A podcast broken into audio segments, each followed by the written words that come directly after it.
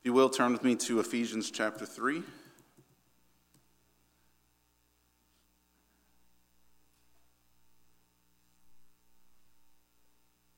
Ephesians chapter 3, and our passage for today will be found in verses uh, 1 through 13.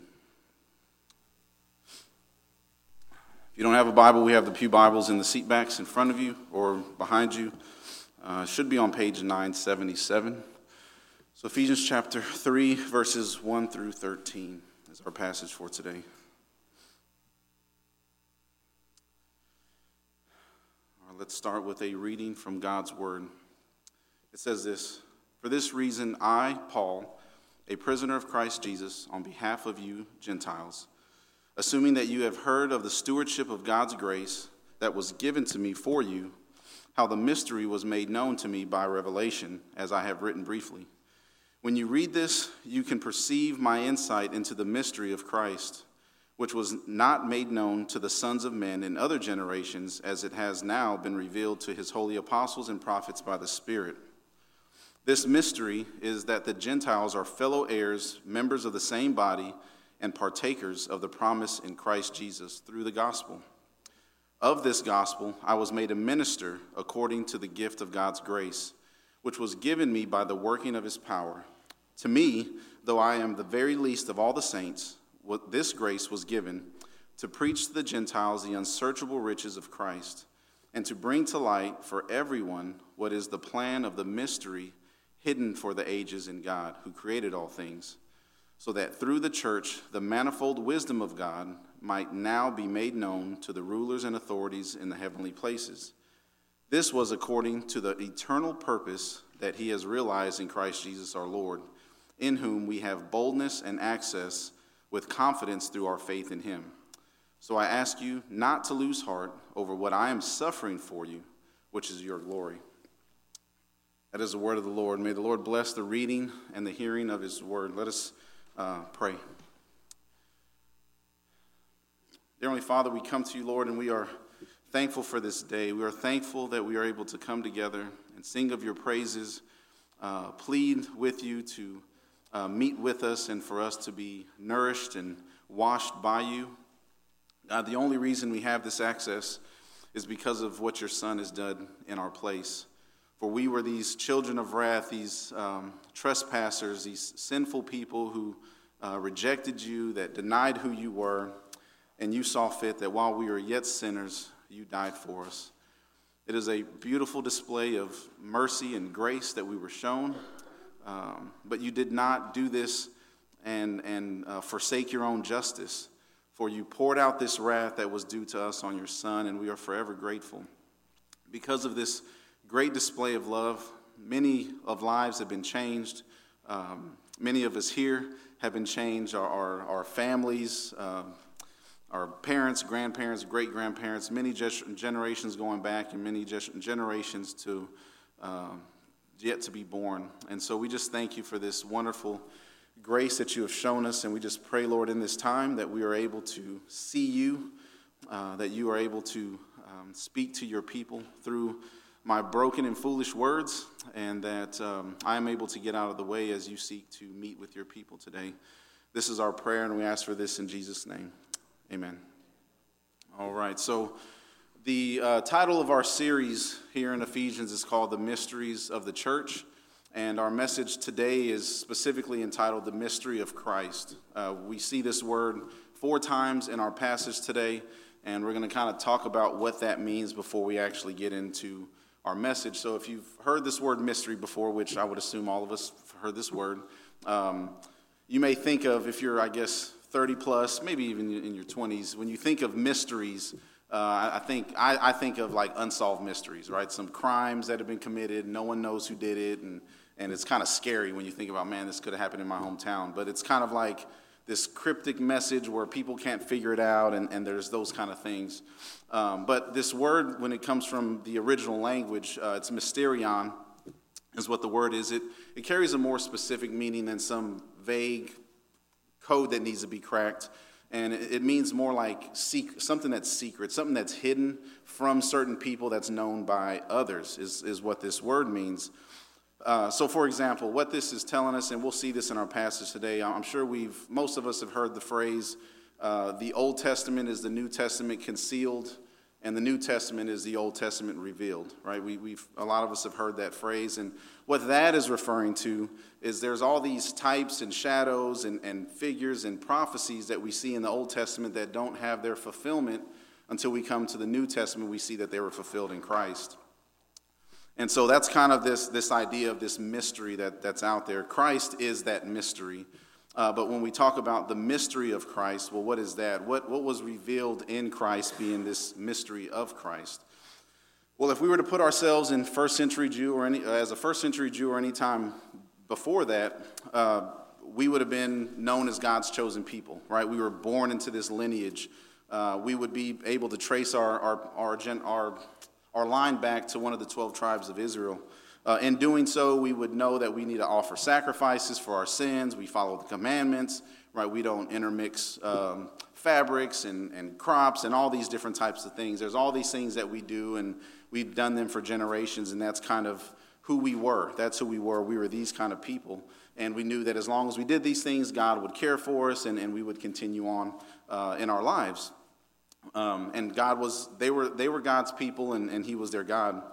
But when it came to the Gentiles, it, it wasn't so much the same thing. Pastor kind of mentioned this last week where even Gentile converts were not allowed into the same places that Hebrew men were allowed. They had a temple court that was specifically for the Gentiles. And so there was even a second class citizenship for converts to Judaism.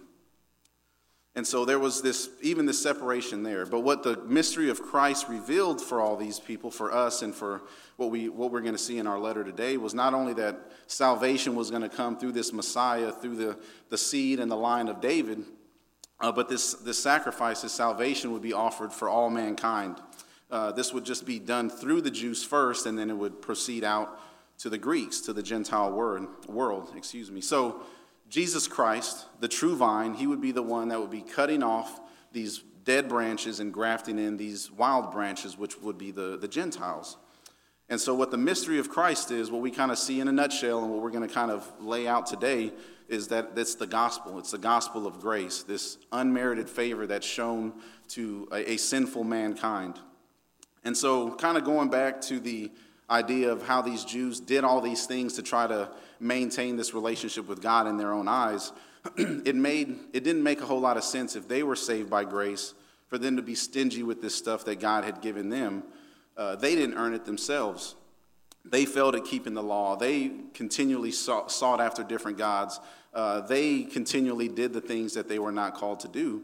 Uh, they were shown long suffering, loving kindness, and mercy over and over and over again. That's what we see throughout the Old Testament. Um, and now that this same grace that was shown to them is being extended out to the Jews, there was there was issues there, right? We were God's people, right? Is what they would say. They couldn't stand it. They couldn't even understand it. It was a, a mystery to them. And so that's kind of where the, the idea of what we're going to talk about today kind of finds its, its roots.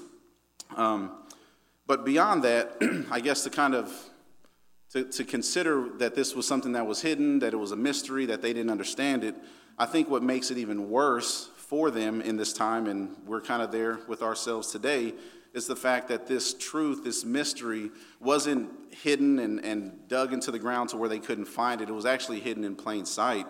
Uh, this was revealed to Abraham, right? The Abrahamic covenant. We were told, in Abraham was Abraham was told in Genesis 12 that he would be the father of many nations and all families through him would be blessed. So we see the groundwork being laid even with, uh, with Abraham. Uh, and then we get to the time of Saul in the book of Acts, a Pharisee, a Pharisee who knew the law in and out, was righteous and blameless before the law.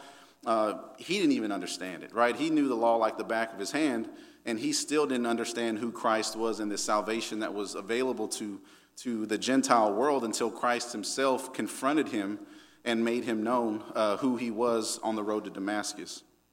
And so that's kind of where the, the theme is for us today, right? This, these mysteries of Christ, these things that don't quite make sense to the, to the mind, to, the, to, the, to our reason, the way we kind of logically think through things. Um, but we're going to see how this played out in the life of Paul. Right, we're going to see the mystery of Christ and how it impacted him in, in three different ways. We're going to see how because of this, what, Paul, what, what Christ did for Paul with the, the mystery of Christ, we'll see who he is, uh, what he does in light of that, and then how he does it, the, the motivation behind what he does. And so those are going to be the three things that we spend our time in uh, doing today. So let's first look at, at uh, the first five verses, verses 1 through 5 in chapter 3 and we will talk about who is Paul. Like, who, who is he, right? Who, who is he? Well, we see first in verse 1, he tells us that he is a prisoner of Christ Jesus on behalf of you Gentiles. This is the first thing that he tells us. Ephesians is one of four letters that was written uh, from, from prison. Paul was imprisoned, and he wrote the letter to the Ephesians, to the Colossians, uh, to the um, Ephesians, Colossians, Philippians, and then the letter to Philemon. These are all written while he was imprisoned. And Paul calls himself a prisoner of Christ, right? He didn't consider himself a prisoner of Rome or Nero, Caesar, uh, or the local mag- magistrate. That wasn't the way he described himself in this letter. He was a prisoner of Christ. Now, Paul was a Roman citizen. We see that in the book of Acts when he appeals, when he's about to get arrested and, and executed, he appeals to uh, being a Roman citizen and, and he gets freed. So we know that he had that citizenship as a, as a Roman. Um, he wasn't a fugitive, and he willingly gave himself up in this time to be arrested. Arrested, excuse me. Now, since Paul calls himself a prisoner of Christ, as I was reading this, I don't know if, if you're like me in the way my mind works, but sometimes I know I'll say stuff just to kind of pump myself up, to kind of remind myself of why why I do what I do, and um, that may be something that you've maybe considered as we read this? Like, is this Paul just kind of being arrogant, or, or you know, I'm not a prisoner of these people, I'm a prisoner of Christ? Uh, is he being defiant or obnoxious? And, and these kind of thoughts went through my head just because of our culture today, right? When you think about people who uh, are like anti-maskers, right? Where they just they go somewhere and regardless of what they say as a business, they're just like, I'm not wearing this, and, and they just fly off the handle. People get, punched in the face in airlines and get arrested and tackled, and all kind of craziness is going on because people are just dead set on doing what they want to do, right? Um, they're not going to be a prisoner to the system or whatever, whatever they want to say. Uh, now, I'm all for personal liberties, right? If, if you feel like that's what you want to do, by all means do it. Uh, my, my uh, um, what's the word? Me, me trying to help you out a little bit just make sure you're using wisdom whenever you find a hill to die on, right? Just make sure it's, it's, it's, a, it's a godly one, right? Um, but what's, so what's going on with Paul here, right? If he's saying he's a prisoner of Christ, is this him doing like some of these people do, or is, is it something different? Well, what I, what I believe, what we can see from our passage is it's the fact that Paul knew his place. He knew his lot in life. As we read in Ephesians 1 and as we preached through these uh, sermons that that pastor did in Ephesians 1, we see that uh, we are elected by the Father, we are redeemed by the Son, and we are sealed by the Holy Spirit, right? We see these playing out in those first 11 verses. Uh, Paul knew that he had been bought with a price. He, he writes about this in, in uh, 1 Corinthians. And as he told the Galatians, I have been crucified with Christ. It is no longer I who live, but Christ who lives in me. And the life I now live in the flesh, I live by faith in the Son of God who loved me and gave himself up for me. This is who Paul is, right? In, in Philippians, he tells us to live as Christ, to die as gain. Right? Paul, as a prisoner of Christ, was now walking by faith and doing what he was sent to do. So, all that to say, who is Paul, right? He's a prisoner of Christ, but what is he, right? He's a prisoner of Christ on behalf of the Gentiles, right? That's what his calling was. He was a prisoner of Christ on behalf of the Gentiles. And what Paul would do, as we see him being locked up for the gospel, he was willing to do whatever it took to get the gospel to the Gentiles. Now, when I think about that, I think about who he was before Acts 9, or I guess Acts 9 and before that. It's, you can say it's uh, mysterious or paradoxical or ironic, uh, whatever word you want to fill in the blank there. It's, if you were a first century convert to Christianity, uh, you were part of the way, is what they were known as. Saul of Tarsus, who became Paul, he would have been someone who sought to kill you, imprison you, or have you beaten. This is who he was. He was an, you were an enemy to him. Uh, you were considered um, just, just the, the worst of the worst, right? You, you're a, a heretic, an apostate, all these things. He, he would not have liked you in, in any capacity. And this is, this is what he was. He sought to, to end you.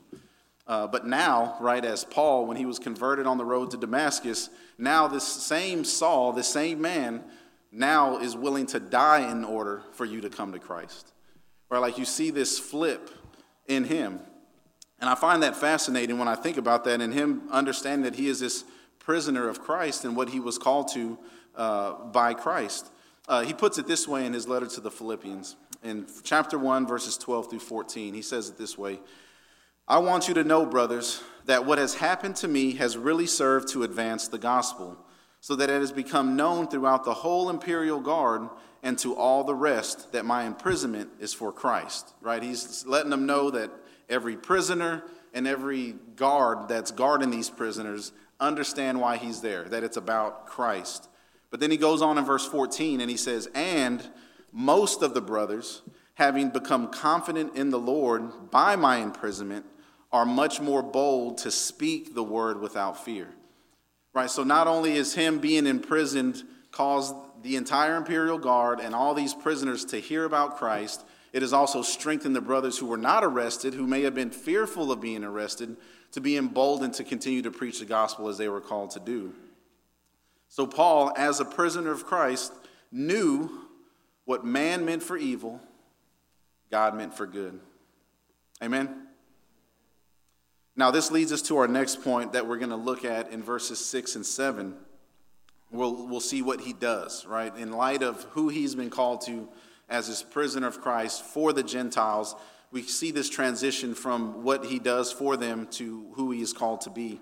And so this is, this is how it also impacted him this, this mystery of Christ, this gospel of grace.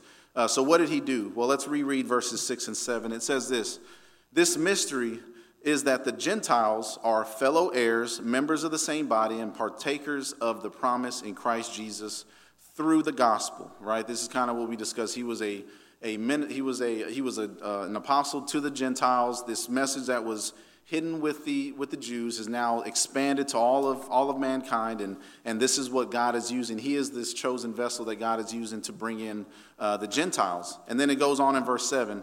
Of this gospel, I was made a minister according to the gift of God's grace, which was given me by the working of His power. Right? I was made a minister according to the gift of God's grace, which was given me by the working of His power. So, what does he do, right? He, he became a minister of this precious gospel to the Gentile world. Now, something that kind of came to mind when I was thinking about ministers and preachers and, and that type of thing as I was going through this, it, it, it made me think of I, I, I use social media regularly, right? Like I think some of us, maybe most of us do. And um, you can always catch these little snippets of sermons where you have these famous preachers, uh, some good, some bad, some terrible, where they've got these real witty little quotes, right? Where it's like a 30 second clip, a minute clip, and it's just like heart wrenching. Like they either tug at your heartstrings and make you cry, or they just they blow your mind with what they're saying. Like, wow, this is so so awesome, right? They've got these phrases and ways with words and and their mannerisms that that just really. Uh, enamor you and like they, they're very captivating in their speech right um, and these can be helpful from time to time i don't want to just like throw the baby out with the bathwater um, but there's one in particular that i'll just i won't say who said it but uh, that is it's terrible right when this guy says god broke his law for love right and it's like what right? But it sounds good. When you hear that, you're like, oh, wow, God loves me so much. He broke, like, so he's going to, yeah. So, anyways, there's things like that that get torn up and, and just, they, they're, they're, they're horrible. But these are the kind of things that get put out there to try to entice people to listen to more of these preachers. And like I said, there's some that are good that are great, and there's some that are bad that just are, are, are terrible. But if we go back to the Word of God, right, this is what's most important. This is where we should find truth and, and view everything in light of it, right? Whatever we do, whatever we say, whatever we think, we should take every thought captive and make it obedient to Christ. And, and that should be the, the driving force and the filter with anything that we think or, or do or say. And so Paul says it this way, right? He says this in 1 Corinthians 2. Um, well, I'm going to paraphrase. He tells us that he did not come preaching the mysteries of Christ, I'm implanting that, uh, with lofty speech or wisdom, right? That, that was not his intent to have lofty speech or wisdom. He didn't want to be known for that. Well, what did he want to be known for? He sought to know nothing and preach nothing except Jesus Christ and him crucified. Praise God, right? That was what his intention was. I, it doesn't matter what I look like, what I sound like. Uh, Christ, that, that's what's most important. Now, I'm not denying that you can be up here and dry and boring and all. that. We should be excited to talk about Jesus. Um, but what's most important, right? It's Jesus Christ and Him crucified. Now, what that tells us about Paul and what that should tell us about ourselves is that it was this solid foundation of God's word upon which Paul staked his claim and got his marching orders and never left. Right? It was that foundation because all other foundations are sinking sand. He stood upon the word of God, and that's where he preached from. So here, Paul calls himself a minister, right? That's, that's what he calls himself, a minister. This is the Greek word diakonos, which may, have, may or may not have heard that word, but it ha- carries a similar meaning or it looks similar to our word deacon, right? The word deacon. It also means servant uh, or waiter, right? Like a, someone who's waiting, serving food. It, it carries that common, kind of meaning. The word is defined as one who executes the commands of another, right? One who executes the commands of another. Now, before I was brought on staff here at the church, me and, and Pastor David, both of us were licensed uh, to the gospel ministry or ministers of the gospel. That's what we, we got a certificate, right? Um, we got a piece of paper that said that the church recognized the calling that God has given us. We got that, and, and that, that was our, our title after, after that point.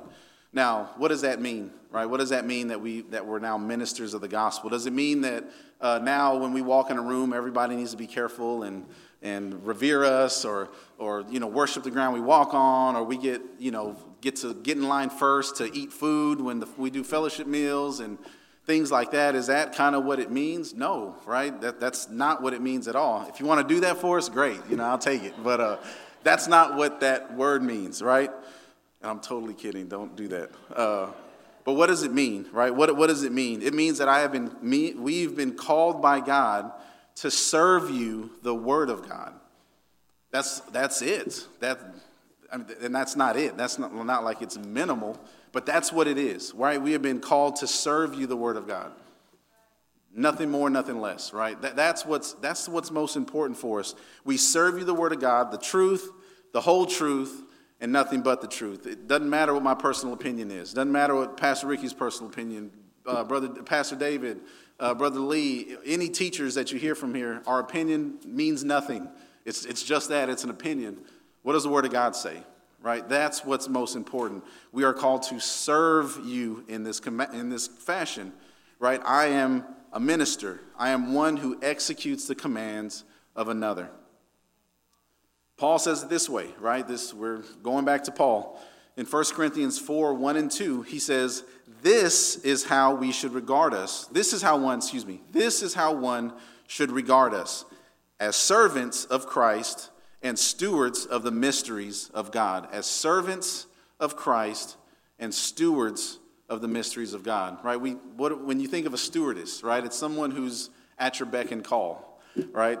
not, I'm not going to be a slave, but yeah, if you need something spiritually, I got you, right? Me, Pastor David, we all got you, right? That, that's what we're here for, to be servants and stewards of God. Verse 2 says this Moreover, it is required of stewards that they be found faithful, right? Not that they be eloquent or good looking or funny, right? None of these things is, is what's required of us. We are required to be found faithful. As a servant, as a minister, we are to be found faithful to our master.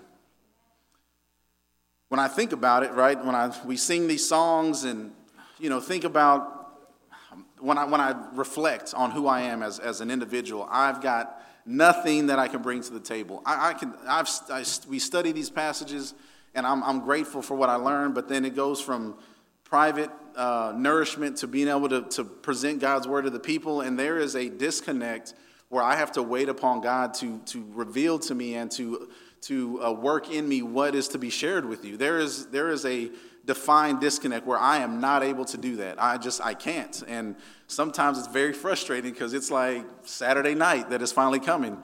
Uh, but it is, we wait upon the Lord, right? That, that's what we do. It, it's, it's not what I want, it's what God wants for his people. I am commanded to do this. Pastor Ricky, Pastor David, all of us, we are commanded to do these things uh, for you, right? It's, it's not about us. I, I know the destruction I can cause in my own life. My, my wife, my kids, my parents, my parents definitely know it from growing up. They see what I did when I was in control of my own, or when I thought I was in control of my own life. Uh, I, I, don't want that anymore. I, I want to know truth. I want to share truth. Uh, I want to be able to uh, give that to you so we don't have to walk in darkness. We don't have to be entangled in sin. We don't have to worry about any of those things. Uh, it's, it's God and His Word is, is what frees us, right? It's His truth that sets us free.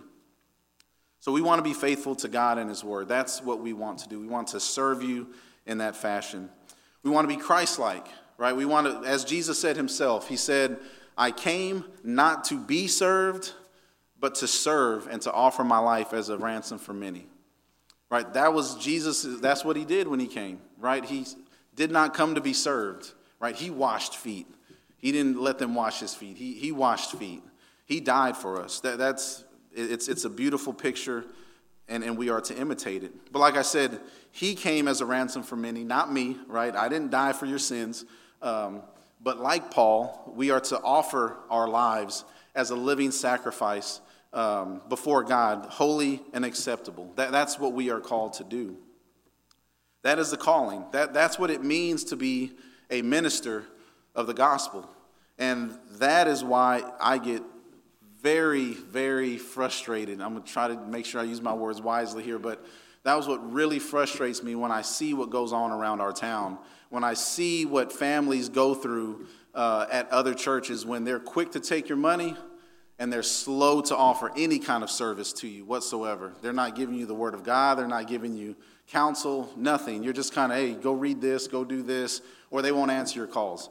That is the most frustrating thing that I've seen here in town, and, and uh, it's cloaked in this veil uh, of, of niceness and it's, it's evil. It's just evil. There, there's no other way to put it. Um, on Wednesday nights, we're doing a study on false doctrines because it is important for us to see these issues. Uh, I, I'm, I'm thankful that we're a part of a church where the Word of God is, is supreme. That, that yeah, it's going to cut you, it's going to cut me. It doesn't matter what I think or feel about it.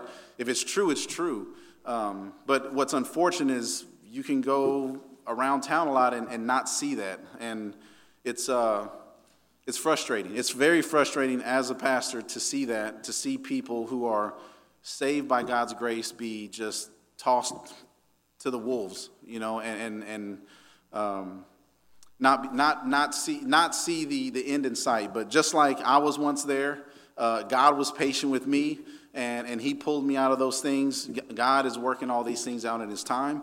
And those wolves that are over these, these flocks will answer for what they've done.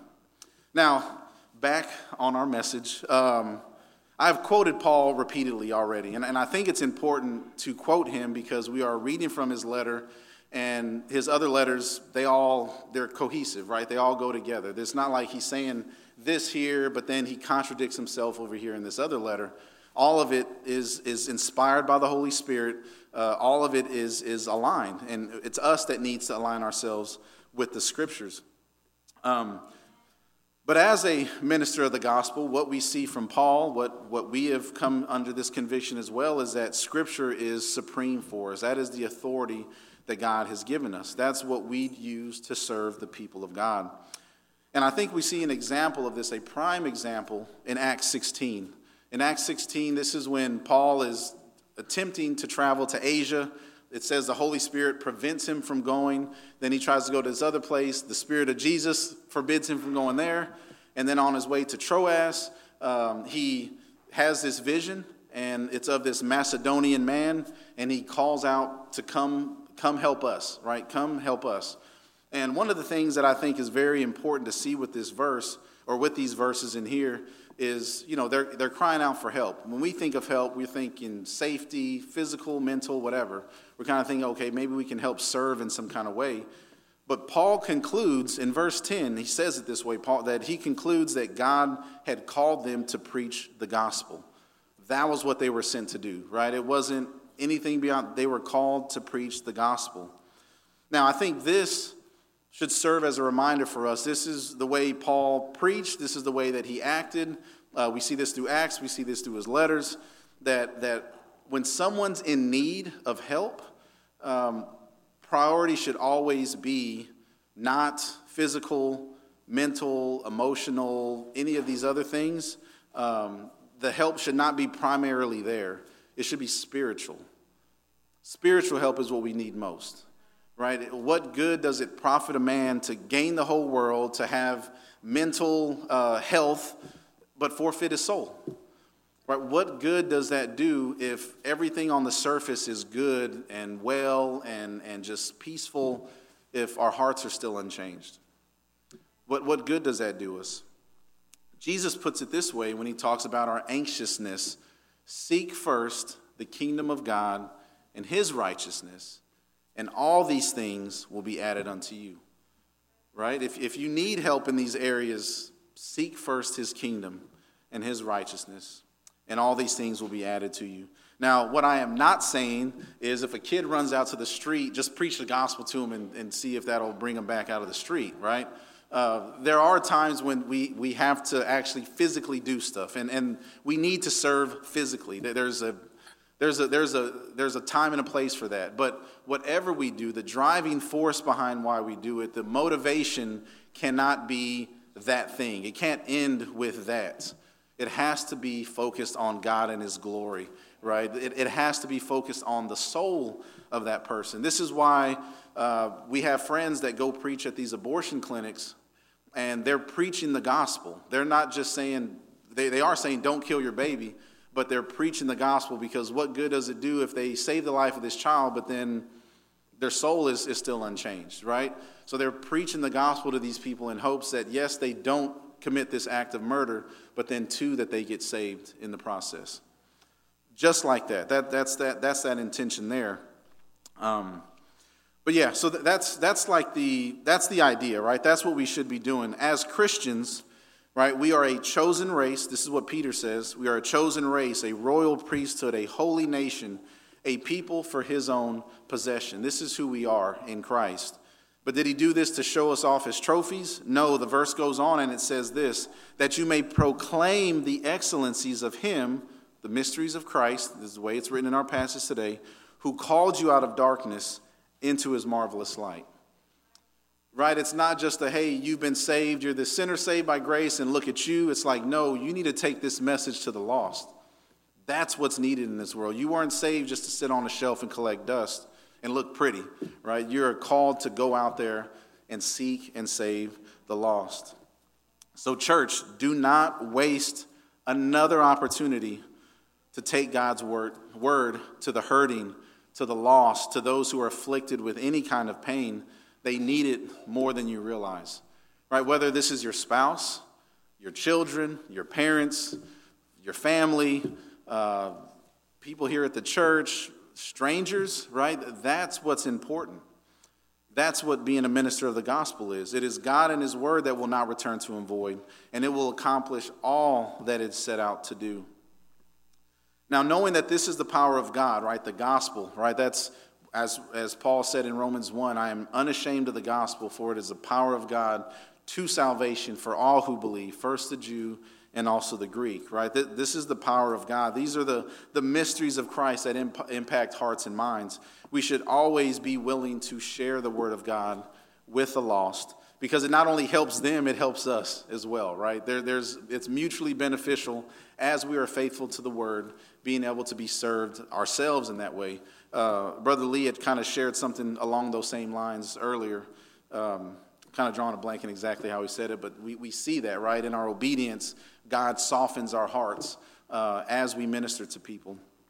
So, as Paul did, right, as Paul did, we should do likewise. Having this gospel saturated life, it not only brings comfort, courage, uh, and contentment to many areas of our life, but it also straightens us out. It, it realigns us, or as Pastor likes to say, it recalibrates our thinking from being man centered or me centered to being God centered, right? Understanding our place in this world. It, it, it humbles us.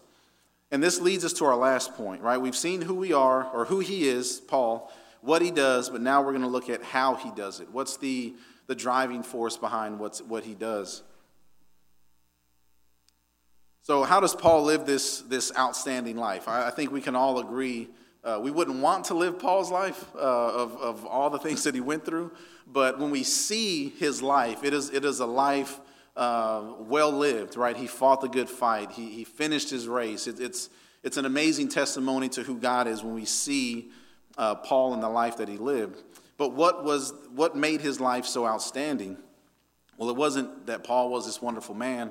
We see many times in the book of Acts where Paul or God tells Paul, like, do not be afraid, go to these people. I have many people in this place. So he would be scared just like we are, right? A lot of the stuff he, we're told about Paul is in hindsight, right? After he's already gone through the trouble and the pain, a lot of it is in hindsight. Uh, so we can't just uh, elevate Paul to some super apostle level, right? He was, he was a man just like us. So what was it? It was the gospel, right? It was the, the Holy Spirit working through his heart that, that changed his life. The, the mysteries of Christ humbled him and brought about a, a meekness and a contentment that could not have been known outside of a relationship with the King of Kings and the Lord of Lords. So I want to reread these last six verses, verses 8 through uh, 13, excuse me, and this is where we're going to kind of finish our time.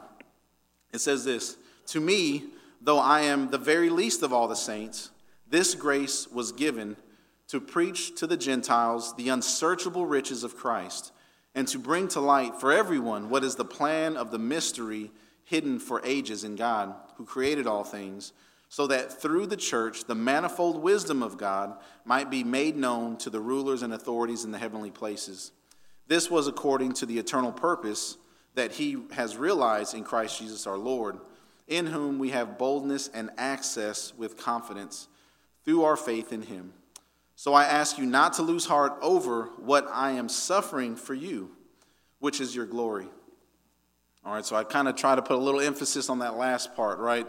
I am what I over try not to lose heart, or so I ask you not to lose heart over what I am suffering for you. Paul knew his purpose, right? In, in, in all of life, he has learned the mysteries of being in need and having plenty, being brought low and abounding, facing plenty and hunger, being set free and being imprisoned. He, he can do all things through Christ who strengthens him. Right? That's contentment. That's meekness. And as we know, as, you, as we should know, uh, meekness is not weakness, right? They are not one and the same. Uh, it, is, it is strength under submission or strength under control. It is a term that's used for, or that was used in the first century for beasts of burdens, right? Like oxen, horse, donkeys that would either plow the fields or that would carry the harvest to the market. So a meek animal would be something, an animal that was mild mannered or domesticated, yet still possessed the strength to handle its load. So meekness says, Not my will, but your will be done right? When we think about that, when we think about how the gospel impacted Paul's life, uh, how we see this example of it in, in animals, um, and, and what we, how we see it in, in Christ's life ultimately, how many of us can, by a show of hands, how many of us can honestly say that we are meek and content people? How many out there? I got one in the back. Is that? No, I'm just kidding. Ain't nobody back there. right, right. Yeah, if we're being honest, right, we, we understand that is not who we are. We are not meek people. We are fickle and flimsy and, and frustrating and, and selfish. Like those are the things that tend to uh, resonate with us, not meekness.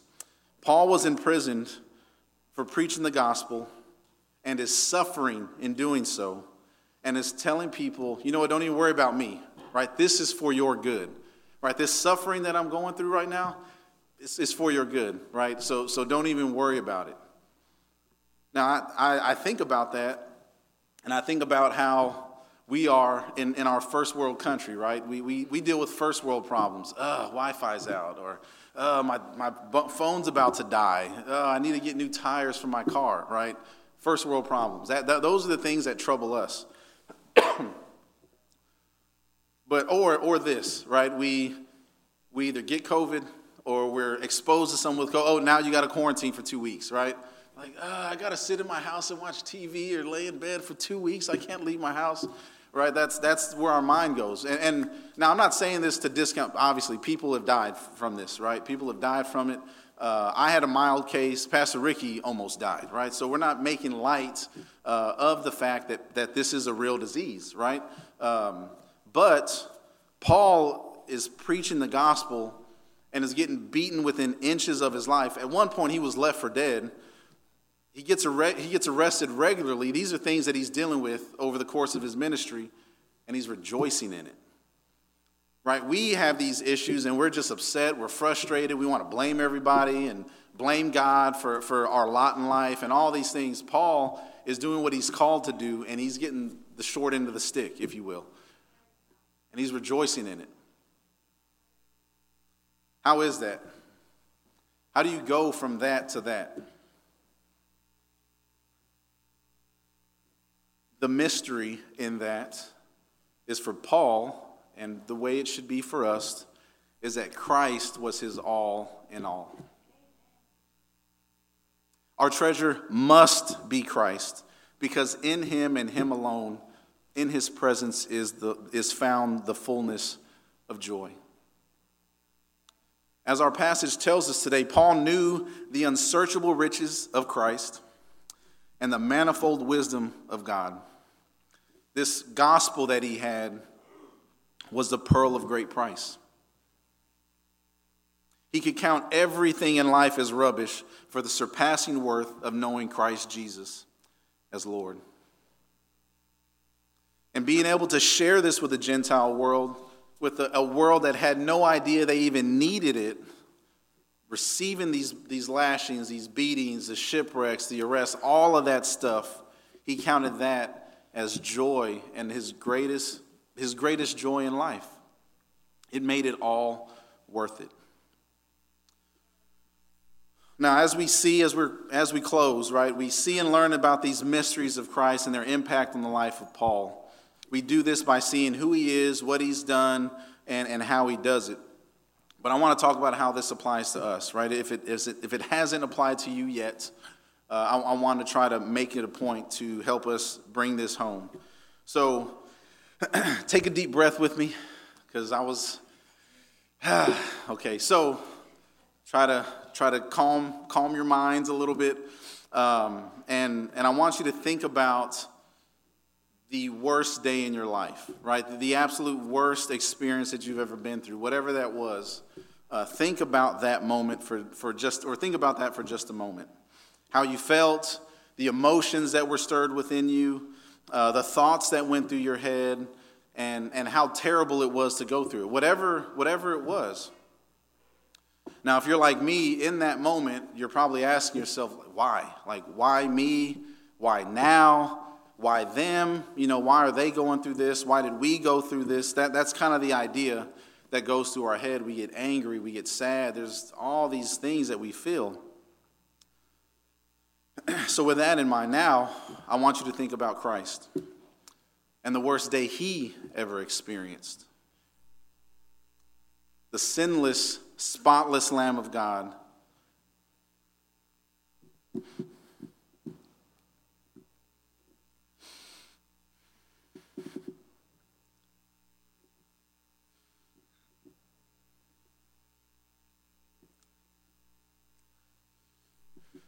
dying for my sins.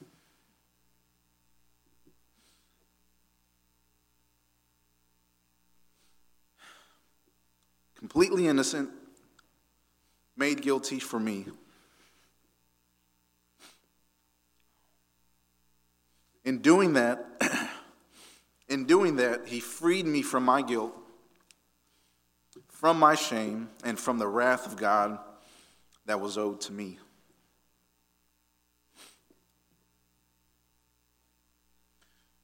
So now, when I look back at my worst days and the terrible days that could be ahead, I look to Christ and all that He's done for me. And now that mystery is, is from the world and how how I can see that God is at work through my worst days and I can still have joy.